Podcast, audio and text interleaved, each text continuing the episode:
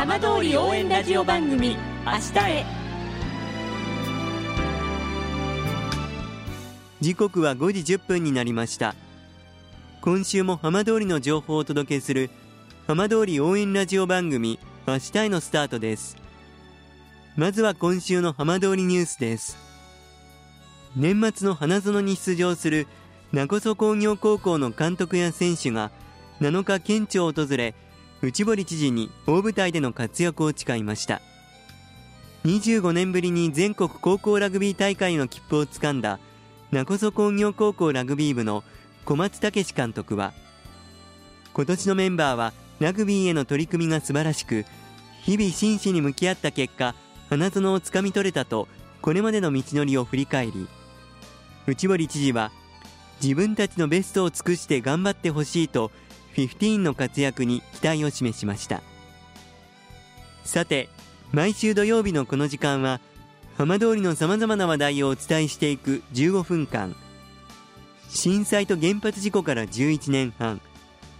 ふるさとを盛り上げよう笑顔や元気を届けようと頑張る浜通りの皆さんの声。浜通りの動きにフォーカスしていきます。お相手は森本洋平です。どうぞお付き合いください。浜通り応援ラジオ番組明日へ。この番組はバッテリーテクノロジーでもっと自由な未来へ東洋システムがお送りします。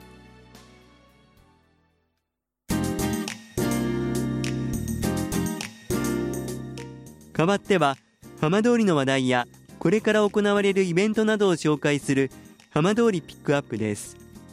今週は楢葉町で有機農業に挑戦する松本隆夫さんにお話を伺います。松本さんこんばんは。こんばんは。よろしくお願いします。はいよろしくお願いします。松本さんは楢葉で農業を営んでいらっしゃるということなんですが今こうどんな感じでやっていらっしゃるのか教えていただけますか？有機栽培っていう形でですね、ええ、規模的にはですねあの40ある程度となっておりまして、え、はい、はい、で、まあ、あの自分一人でやってるわけではなくて、まあ、あの地区の、えー、協力者といいますか、はい、地区にあの、まあ、私どもあの召喚地区っていうんですが、そちらにですね5世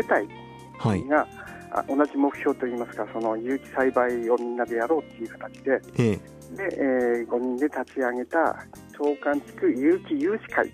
とい。うメンバーで、はい、えー、まあ、あのみんなで協力しながらやっているというような状況です。はい。あの有機栽培っていうのはこれえどういうものを有機栽培っていうんですか？はい。えー、っとあの自分はあの稲作を中心にしてるんですけど、ええ、あの無肥料無農薬という形で、はいええ、まあ、安心安全なお米を、まあ、あの提供したいというようなことでやっております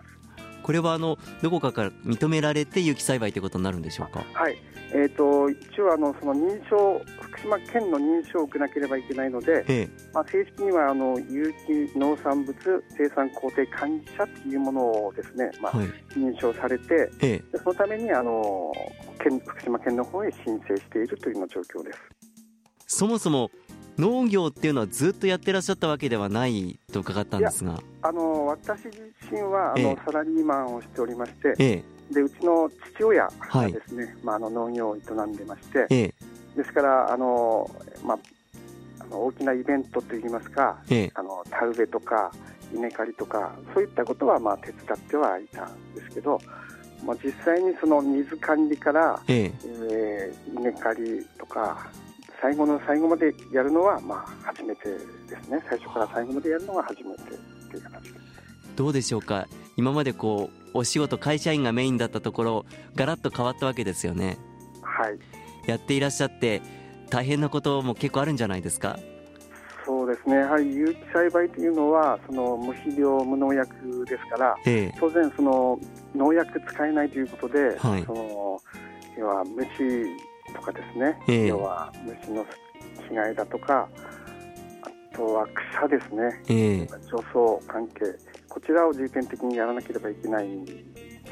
すね。でその除草に関しては先ほど申したその5世帯でやってるんですけど、まあ、大型のその除草機というものをあの5人であの協力しながら、はい、購入してですね、でそれで、えー、順番に田植えした後除草を行っているというような状況逆にやっていてよかったなっていうふうにやりがいを感じる部分って、まあ、まだ始まったばっかりだと思いますがいかがですか？はい。えーと、来年のお米からあの有機栽培米として、まあ、販売とかあの提供できるんですけど、ええ、まあ、やはり今の段階でもあの、えー、有機転換米という形で、ええ、あのまあ、販売はしていないんですけどあのなんだ兄弟とか家族とかにですね、まああのまあ、提供してるんですね、はい、そうするとやっぱりあの安心なお米ということで、みんなから、えー、美味しいというようなことを言われるのがですね、まあ、やっぱり一番楽しいっていうか、まあ、励みになるっていうような形ですね。あそうですか。松本さんご自身自分で作られたその、まあ、有機転換米初めて食べた時ってどんなお気持ちだったんでしょう？いやもうやはり女装関係で苦労した分、えー、やっぱりこう美味しさといいますかあのうまさが十分心に染みたっていう感じですかね、はい、じゃあ早くこう皆さんに多くの皆さんに食べていただけるようになってほしいっていう感じですか？そうですね。やはり安全安心というのがこれからのやっぱりこう皆さんが希望するようなことだと思うので、えー、まあ、そういったことができるということはまあ幸せに感じているところです。これからこうこんなことにチャレンジしてみたいっていうふうに考えていらっしゃることあるんですか？今あの、え稲作を中心にしてるんですけど、はい、だんだんにはあの柚子ですね、柚子というのはあの、奈良浜町の特産品になってますので、えー、まあ、そういった柚子についても、まあ、やっていきたいなと、まあ、実際にあの3年ほど前にですね40本程度あの、はい、植えてるんですけど、えー、ね、それがやはり3年、4年後には、まあ、あの実がなるので、えー、その頃にはまあ有機栽培として、まあ、あの販売していきたいなとは思ってるんですけど。楽しみですね。はい。松本さんは、まあ、ふるさとへの思いも人一倍強いというふうに伺ったんですが先月行われました福島駅伝、まあ、監督として、今年が最後だったそうですね。はい。あのちょうどあの連続出場20周年ということで、えー、あのまあ、表彰されましたので、えー、まあ、ちょうどいいかなっていうようなことで、まあ、あの若い世代にも引き継ぐということも大切かなと思って、まあ、今回そういう決断をしました。まあ、長年関わっていらっしゃって、まあ、こちら福島駅でも本当にこう楽しかったこと大変だったこといろいろ終わりだったんじゃないですか？はいありました。やはりあの震災の前と後でもう本当に天国と地獄みたいな感じでした、えー、え震災前はあの町の部で入賞などもしてたんですけど、えー、まあ、震災後に関してはもうやはり、まあ、町外の方へ皆さんあの避難されましたので、えーでそういった中でその選手集めに一番苦労しました、うん、でも今年の大会松本さんだけではなくてご家族もチームに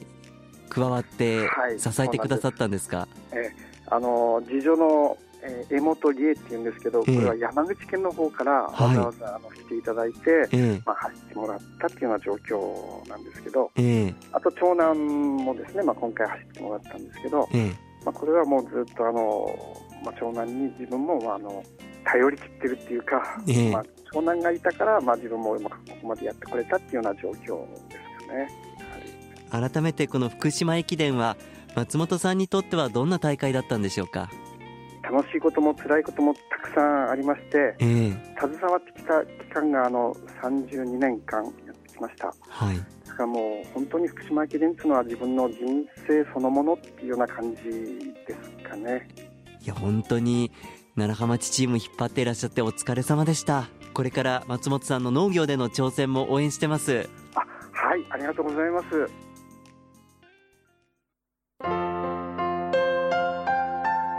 浜通り応援ラジオ番組「明日へ」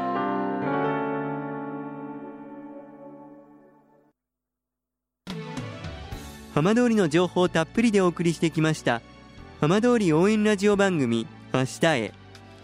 放送した内容は一部を除きポッドキャストでもお聞きいただけます。ラジオ福島のホームページからぜひチェックしてみてください。この番組は「バッテリーテクノロジーでもっと自由な未来へ東洋システムがお送りしました。